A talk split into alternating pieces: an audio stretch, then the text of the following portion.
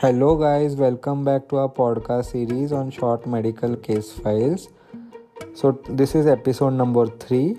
So, let's begin. Mrs. Sharma came into OPD age 62 years. She was a retired teacher and she had a chief complaint of sudden episodes of fainting and confusion. Mrs. Sharma, a previously healthy and active woman, presenting to the emergency department with a concerning problem. Over the past month, she experienced several episodes of fainting, each lasting a few minutes. During this episode, she also felt confused and disoriented.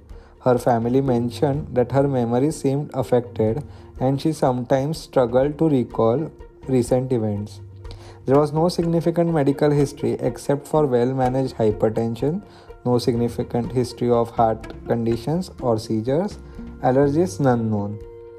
Father had a history of stroke in his late 70s, mother had dementia in her 80s. She was non smoker and non drinker, engages in regular exercise and follows a balanced diet. She lives with her husband, who is in good health. Her physical examination suggests vital signs were within normal limits.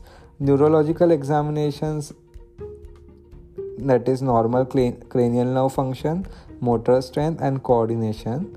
So, what's the diagnostic workup? Lab test. CBC was normal.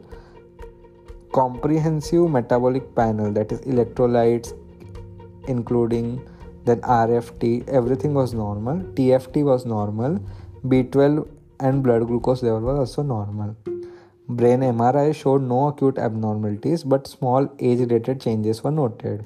ECG showed normal sinus rhythm and no signs of arrhythmias. 2D echo showed normal LV function, no structural abnormalities. So, after neurological consultation, the neurologist performed some additional cognitive tests, which results in indicated a mild cognitive impairment but not significant enough to explain the episodes of fainting and confusion. So, what will be the working diagnosis? The cause of Mrs. Sharma's recurrent fainting and confusion remains unclear despite a comprehensive evaluation. The neurological examination and imaging did not reveal any significant abnormalities, and cardiac evaluation ruled out heart related causes. However, the mild cognitive impairment raises concern for possible early stage dementia or an underlying neurological condition. So, what was the treatment and follow up given? So, Mrs. Sharma's case, a multidisciplinary team including neurologist, cardiologist, and geriatric specialist will collaborate to monitor her condition. So, further test and prolonged observation may be necessary to identify the underlying cause.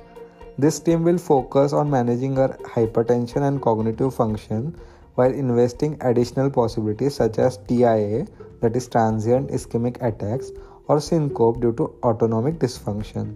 So, what's the conclusion of episode 3? Mrs. Sharma's case presents a challenging diagnostic puzzle with recurrent fainting, confusion, and mild cognitive impairment. The medical team will continue to investigate, providing comprehensive care and support to determine the exact cause and and will develop an appropriate treatment for this mysterious condition.